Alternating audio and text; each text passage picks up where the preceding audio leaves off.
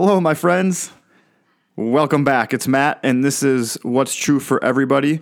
And we're back with episode seventeen. And it's been a while. I haven't done this in a couple months. A couple different reasons for that. Uh, number one, I've been working on a few different things that are coming up this summer that I needed to focus on. And two, I was I spent some time trying to decide if I was doing these podcast episodes because I wanted to or because I felt like I had to. And I realized it was probably a little bit of both. So I took a little break, and I think there are some things like if you do them because you feel like you have to do them, it actually cheapens the experience. Have you had this, have you had this experience? Now, some things like, oh, I'm tired. It's the end of the day. I don't feel like making my kids dinner. Well, too bad. Your kids are hungry. They need to eat. Make them dinner. Or I don't really feel like loving my neighbor today. Mm, not really an option for us. If if we're Jesus followers, this is this is what we do. Uh, but then there are other things where if you do them because you feel like you have to do them, it somehow lessens the excitement. There's there's some things like working out, like you do it even when you don't feel like it, and that actually gets you in the mood to do it more. There are other things where, yeah, I was going to go do that today, but I, I just kind of feel like relaxing and I don't want to do that. Um, don't do it. There's some things you just don't have to do. Anyway, so I think I realized I'm going to I'm going to do this when I have an idea and I want to, and I'm not going to do it when I don't want to, which if you do the research on podcasts and trying to get listeners and stuff, that's like the worst thing you could do because they all tell you have consistency, put something out at the same time every week or whatever it is, every month, I don't know, however often you do it. Um, but I don't really care about that. I'm doing this because it's fun for me. I'm grateful for everyone who who listens to this, and I hope it's somehow helpful. Uh, but I started this because it's actually therapeutic. It was therapeutic for me in the season I was in, and I think that's still true. So we keep learning together, and I'll keep offering my thoughts uh, when I can and when I have them. So here we go. This is episode experience, excuse me, number seventeen, and I'm calling it New Beginnings. And I woke up at four forty-five this morning with this uh, exp- this episode, this experience in my head, and it's now nine oh seven. I went to the gym this morning, had breakfast with my family, did some writing and some reading, and here we go. This is a few hours old in my head. Um, so I want to talk about the experience yesterday I had that inspired this episode, and then we'll look at a story in the Gospels from Matthew, cha- or I'm sorry, Mark chapter ten. Uh, then we'll ask the big question, and then we'll give eight tips for new beginnings. So here we go. Here's why I'm doing this.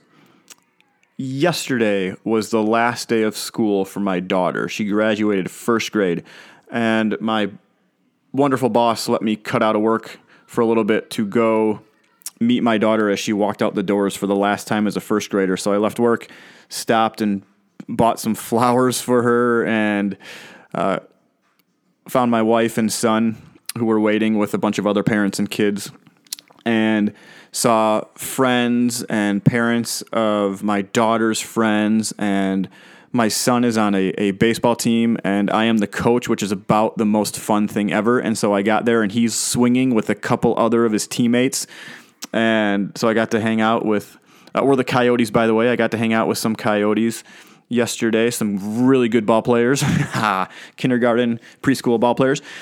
And then the moment came where the students were let out, and the teachers, who are wonderful, lined up outside the doors and made like a tunnel. You know, you see it at basketball games sometimes, and they put their arms up and kind of together, and then the students walk in between. And then as the students were walking out for the last time this year, the teachers were singing, na, na, na, na, na, na, na, na, hey, hey, hey, goodbye. You know that song? And it was this, uh, Corey and I talked about it last night. There was this moment where I was just really, really grateful that in this season of our lives, we're able to invest in this community. We're able to be in this community. We saw teachers uh, our daughter's preschool teacher last year, her first grade teacher, I'm sorry, kindergarten teacher last year, first grade teacher this year, other great teachers who we love and appreciate who are part of the school. And it was this moment of communal, oh, this is fantastic. The sun was shining. It was beautiful outside, which always helps. And uh, we're just really grateful to be a, a part of that. And my daughter walks out, and of course we take pictures of her, and then I hand her her flowers, and she hugs the flowers, and she looks at me and she smiles and she just says, flowers, which makes everything worth it. And the other realization I had was this is like a natural transition. Something has just ended, and now there is a new beginning, namely summer. The school calendar tells us it's summer. The, the weather around here can't make up its mind. But I was reminded that we are constantly offered new beginnings. This is what it means to be a follower of Jesus. And here we go. There's a story in Ma- uh, Mark chapter ten. I keep saying Matthew because Matthew also tells a similar story. Um, with Matthew's story, there's two guys involved. Here, there's one person involved. His name is Bartimaeus. And so you might know this story uh, as blind Bartimaeus receives his sight. And Mark chapter ten, starting in verse forty-six, he writes this. Then they came to Jericho. Okay, time out. Uh, who's they and why are they in Jericho? Uh, we read the next verse, and we're told that as Jesus and his disciples, together with a large crowd, were leaving the city. So Jesus, followed by his disciples, a large crowd, leaving Jericho. Now, uh, they're in Jericho, or they're passing through Jericho, because they are on their way to Jerusalem. What will happen in Jerusalem, so this is getting close to the end. What will happen in Jerusalem, which is really the beginning, new beginnings. What will happen in Jerusalem is Jesus will be arrested, uh, he'll be tortured, he'll be spit on, he'll be crucified, he will be killed. This, for us, uh, Jesus on his way to Jerusalem, this marks things like forgiveness and death and new life. Jesus knows what he's headed towards. He's headed towards dying for the sins of the world, even though uh, most of the people around him have have really don't get this yet. Now, Jericho. They're passing through Jericho because that's what they need to pass through to get to Jerusalem. Interesting note here. Jericho is one of the lowest points, if not the lowest point, elevation-wise, in in the world, which is fascinating to think about. Jericho is like, it's eight hundred forty-six feet below sea level. Okay, they're, they're walking to Jerusalem, which is about a fifteen-mile walk from Jericho. Uh, Jerusalem is two thousand six hundred twenty-five feet above sea level. By the way, where I'm sitting right now, uh, pretty much at the base of the Rocky Mountains in Fort Collins, Colorado, uh, I am at the moment like five thousand eight hundred forty-nine feet above Jericho, which is fun to think about. Uh, Fort Collins is somewhere at like five thousand three feet or something like that, in case you were wondering.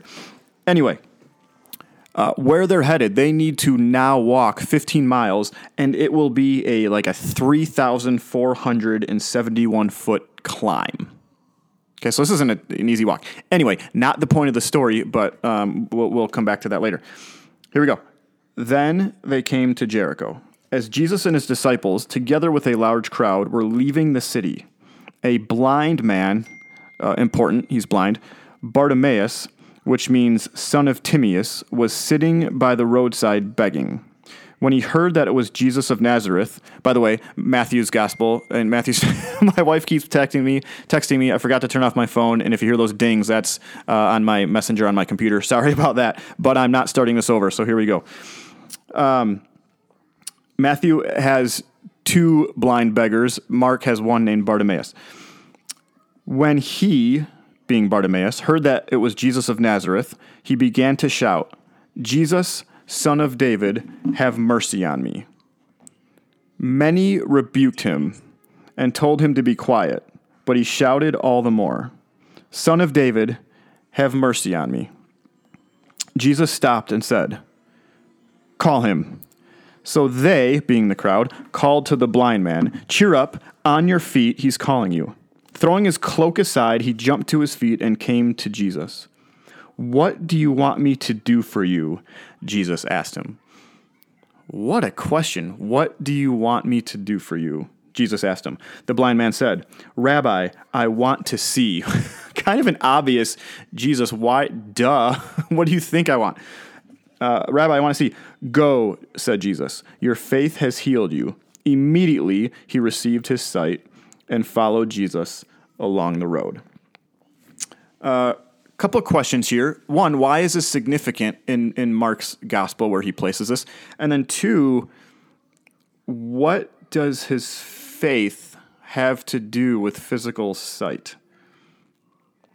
Okay, so this story, to answer the first question, Mark puts right after the story where he writes of uh, James and John asking Jesus if they can have the seats of honor in in Jesus' kingdom. Uh, they ask him, we want to, they ask, interesting, by the way, teacher, James and John ask, say, Uh, we want you to do for us whatever we ask. Huh. What's the question Jesus just asked this blind fella? What do you want me to do for you? He didn't ask James and John this. James and John just said, oh, J- Jesus, we want you to do for us whatever we ask. Jesus, um, as if he doesn't know, says politely, what do you want me to do for you? They replied, let one of us sit at your right and the other at your left in your glory. Meaning when you're at the right hand of God, like, let us have the seats of honor. Let us be the next most important people after you. Uh, Jesus answers, you don't know what you are asking. Can you drink the cup I drink or be baptized with the baptism, baptism I am baptized with? Uh, what is this? Mark, this is like a wink, wink, nod, nod from Mark saying James and John, they don't get it. They don't get, um, um, yeah, they don't yet get the way of Jesus. Uh, the suffering, the death that this is going to involve. They just want the glory. Contrast, Mark says, this this guy, this blind Bartimaeus, this beggar sitting on the side of the road who no one wants anything to do with other than Jesus, this guy gets it. This guy gets it. This guy, he, what does he call him? Uh, Jesus, son of David. When you say son of David, what did that mean? It meant, I recognize you as the Messiah. Because the Messiah, we were told from Old Testament scriptures, was going to come from the line of David. So this guy, this guy gets it. Second, to be blind, um, everything was was connected. So to be blind, it was assumed it had to do with some sort of sin from you or from your parents or uh, whatever. There's actually a story where Jesus is asked, who sinned, this man or his parents, that he was born blind? Um, Jesus, by the way, says um, neither. This this happened. So you can see the kingdom of God here among you. But so when Jesus heals this guy, um, it's not just a, hey, you can physically see. It is that, but it goes much, much deeper than that. This involves the heart. This involves the spirit. This involves the soul. This is why Jesus says your faith has healed you. It is all connected. So it's not just a surfacey healing. It is that. This, that's what this guy needs. But that's not the root of it. Uh, what is blind Bartimaeus offered? What is he given here? He's given a new beginning. I mean, how long has he been sitting on the roadside in Jericho just begging people hour after hour after hour, day after day after day for money? He's given a new beginning. How often has he thought or prayed, I don't want to do this anymore? Like, give me something else here. Help me.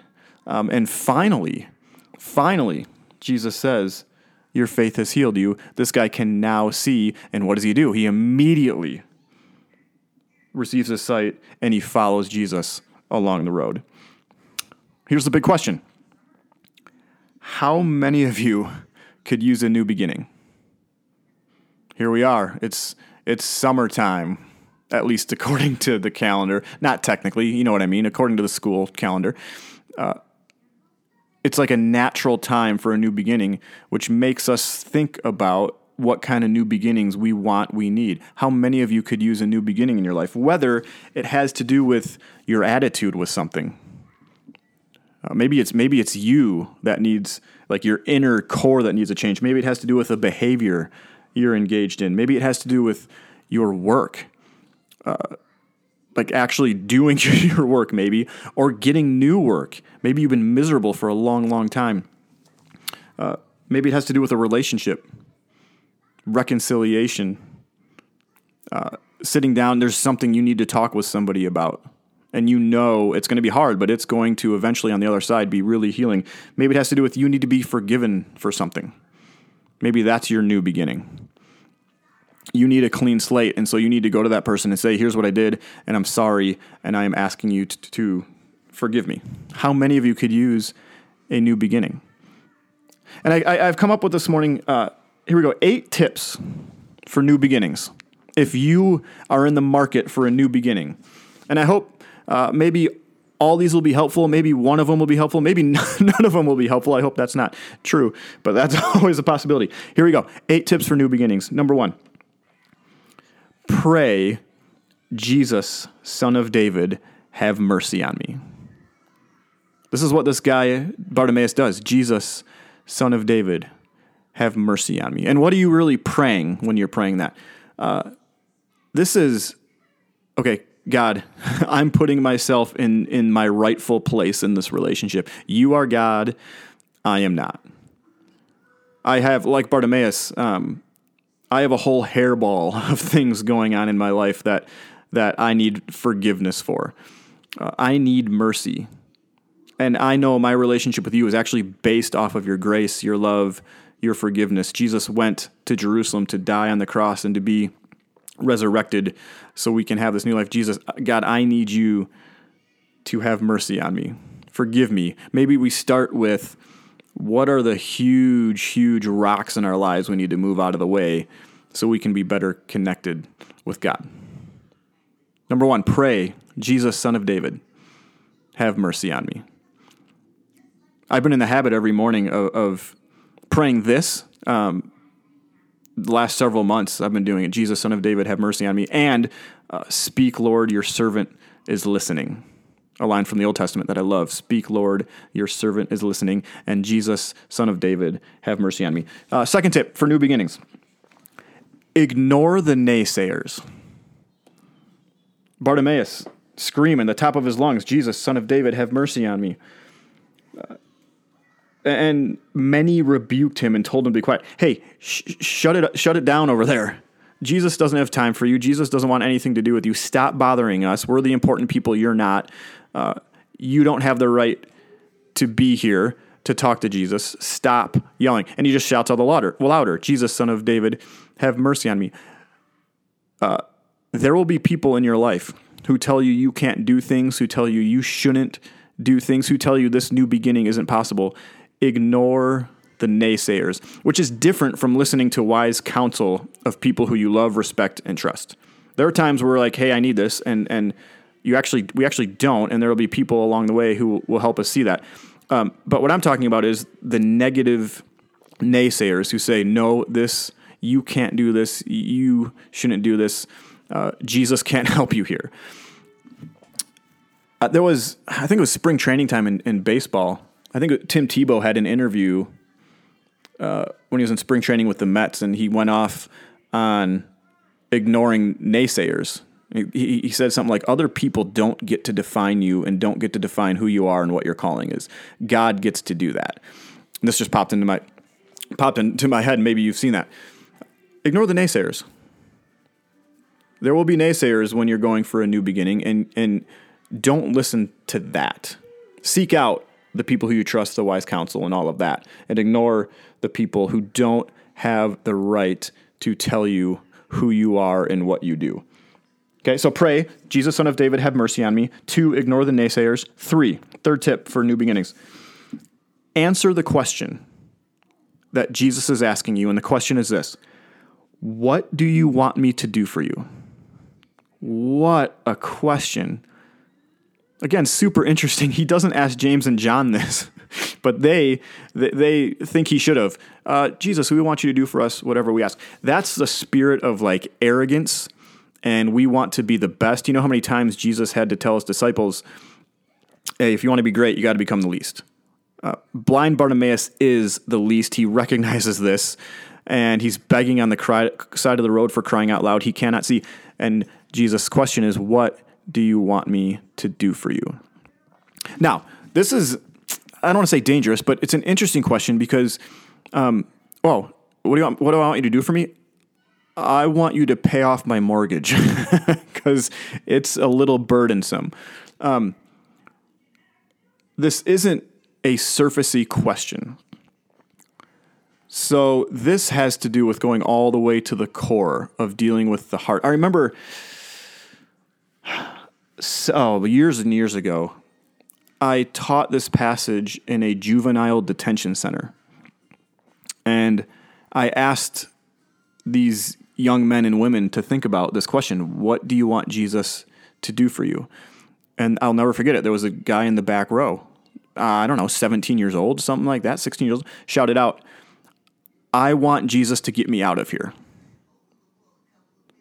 And I remember just like pausing and just thinking, wow, A, I bet. I mean, that's, that's a natural, I bet you would like that. Um, and I, I don't blame you for wanting that. The reality is there's probably a reason you're here. Um, and the purpose of this question isn't the, I just want to get out of here. Um, Although it might be, but there's a deeper question here. What do you want me to do for you?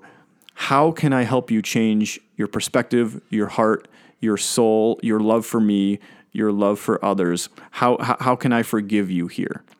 And sometimes that involves getting out of the situation we're in, but sometimes it involves actually being at peace with the situation we're in. Have you ever had, an, like, God, get me out of this job? Um, maybe it's not time for that, but maybe what it is time for is for you to be okay with being in that job, even if it's not long-term. God, give me peace and joy while I'm here. Have you had days of, God, get me out of this marriage?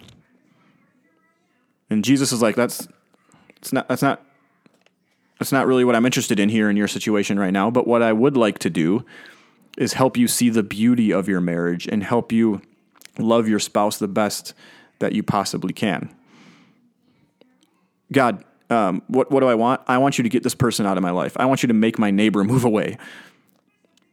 Well, maybe the more heart-transforming thing Jesus can do is actually help you realize how you can serve your neighbor or love your neighbor or forgive your neighbor, cut your neighbor's grass every once in a while, whatever, whatever it is. Uh, number three, answer, what do you want me to do for you? And it's a deep, deep question. How can God... How can Jesus change your heart, your perspective, your soul? Number four, tip for new beginnings. Enjoy today. Enjoy today. And what I mean by that is, is be present today. Find where Jesus is in your life right now. Uh, throw the cloak aside like blind Bartimaeus does and run after Jesus as fast as you can and follow him. Enjoy today. What is it about today that you can enjoy? Where do you see Jesus today? Is it in the weather? Is it in a person? Is it in something you read? Is it in something you feel like Jesus has spoke to you? Is it in scripture? Whatever. Enjoy today. Number five, tip for new beginnings. Uh, be prepared for the occasional uphill climb. What you'll notice in the story is blind Bartimaeus now has sight. He's been forgiven. He's been healed. He is now following Jesus. But guess what? He still has a fifteen mile and three thousand four hundred seventy-one foot climb ahead of him. This walk still isn't going to be simple. Uh, just because we have Jesus in our life, or maybe a better way to say it is just because we recognize that Jesus is in our lives and around us and working, doesn't mean it's going to be easy. That was never the promise. The promise was he, he, he would be with us, and he is with us. Uh, the promise was never ease. Be prepared for the occasional uphill climb, and hopefully it's not all uphill climb. We we need some. Uh, we need to be on cruise control sometimes. We need some downhill action. We, uh, but that's not all life is. Things are going to happen. People are going to get sick. Uh, there will be times when finances are tighter than other times. There will be times when relationships are rocky. Uh, Jesus is still with you, but but there's still going to be uphill climbs, even in new beginnings. So be be prepared for the occasional uphill climb.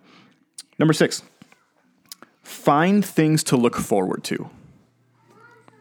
And th- this has been huge for me uh, in the last, like, I don't know, seven months. Find things to look forward to. Uh, there'll be times where I'll be like, what is going on with my life? What, what I, where I thought I was going, it doesn't look like I'm going anymore. What I thought this relationship was, it's not. Um, this is kind of depressing. Find things to look forward to. So over the last several months, um, our family, extended family, has been planning a vacation together, and, and I have helped another person in our family kind of just put together the details of it.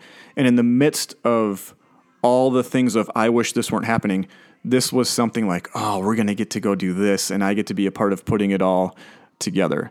Uh, I am teaching at a summer camp for a bunch of high school students in Indiana. Uh, later this, uh, I guess it's the end of June, I leave. And I've been preparing those teachings, and there's like eight of them in four days, which is going to be awesome, which is why, uh, one of the reasons why, by the way, I haven't done these podcast episodes in a couple months, but I look forward to that. That's given me life. That's given me energy. Uh, find things to look forward. I'm doing a wedding for an old student of mine when I was living in Michigan. I'm doing his wedding in August. And so Corey and I have been doing pre-marriage mentoring with them. And man, it is a blast. So I'm looking forward to that. Find things to look forward to. That is huge. Number seven, tip for new beginnings. See Sunday as the first day of the week. Here's what I mean. How many of you wake up on Monday morning and immediately are not excited about this, the coming week, the job, the things you have to do, uh, getting up early, whatever it is? A lot of us see Monday as the first day of the week, and a lot of us don't like Mondays. And so for a lot of us, the first perception of our week is, this isn't good. But uh, here's my encouragement. See Sunday as the first day of the week. And maybe it's not Sunday. Maybe it's just whatever your day off is, Sabbath day, the day you play, relax, are with friends and family, whatever. Do what you need to do, refill yourself. Um, But when you see that as the first day of the week, by the way, it actually is the first day of the week. Um, Jesus is raised from the dead, and, and we're told that it's early in the morning on the first day of the week, which was Resurrection Sunday. So the week doesn't end with like bad, bad, bad, bad, bad, end with resurrection. It actually starts with resurrection, and then it happens again. That's the joy of the life with Jesus. When you when you view the beginning of the week as something you enjoy, something that gives you life, that's a whole different outlook. And then you do things like whatever it is for you, going to church, uh, relaxing, being outside. Uh, see Sunday as the first day of the week. And then uh, lastly, eight, tip for new beginnings. Start what you need to start and end what you need to end. Start what you need to start and end what you need to end. Uh, remember that song, every new beginning comes from some other beginning's end? Forget what that name of that song is, but it's reminds me of high school. Uh, every new beginning some comes from some other beginning's end. Is there something you need to end so that a new beginning can start? This is a, a, the death and resurrection cycle. Um, or what is it you just need to start? Maybe nothing needs to end. You just need to start something. A spiritual practice, uh, saying yes to things more, giving your job your best, giving your kids your best, whatever it is. What is it you need to start that would actually help you in your relationship with Jesus? So there it is. Eight tips for new beginnings. Uh, there's a German, was a German theologian in the twelve and thirteen hundreds named Meister Eckhart. I think it's Meister. Meister Eckhart, uh, he said this, be willing to be a beginner every single morning. Ah, that's good, isn't it? Be willing to be a beginner every single morning. This is the life with Jesus. We're constantly offered new beginnings, clean slates, second chances, one thousand, ten thousandth chances. Uh, today can be full of things that never were. It's a new day. It can be full of things that never were. Right? Failure isn't isn't the problem. Failure isn't falling down. Failure is staying down. You get a new chance to get up, a new chance to do it again. Right? It's never too late to be who you might have been. That's one of my favorites. It's never too late to be who you might have been. Well, my friends, that's it. Experience seventeen, new beginnings. School's out, at least here. Uh, uh, maybe some of you have another week or so, but summertime, baby. Hope you're well. Have a great day.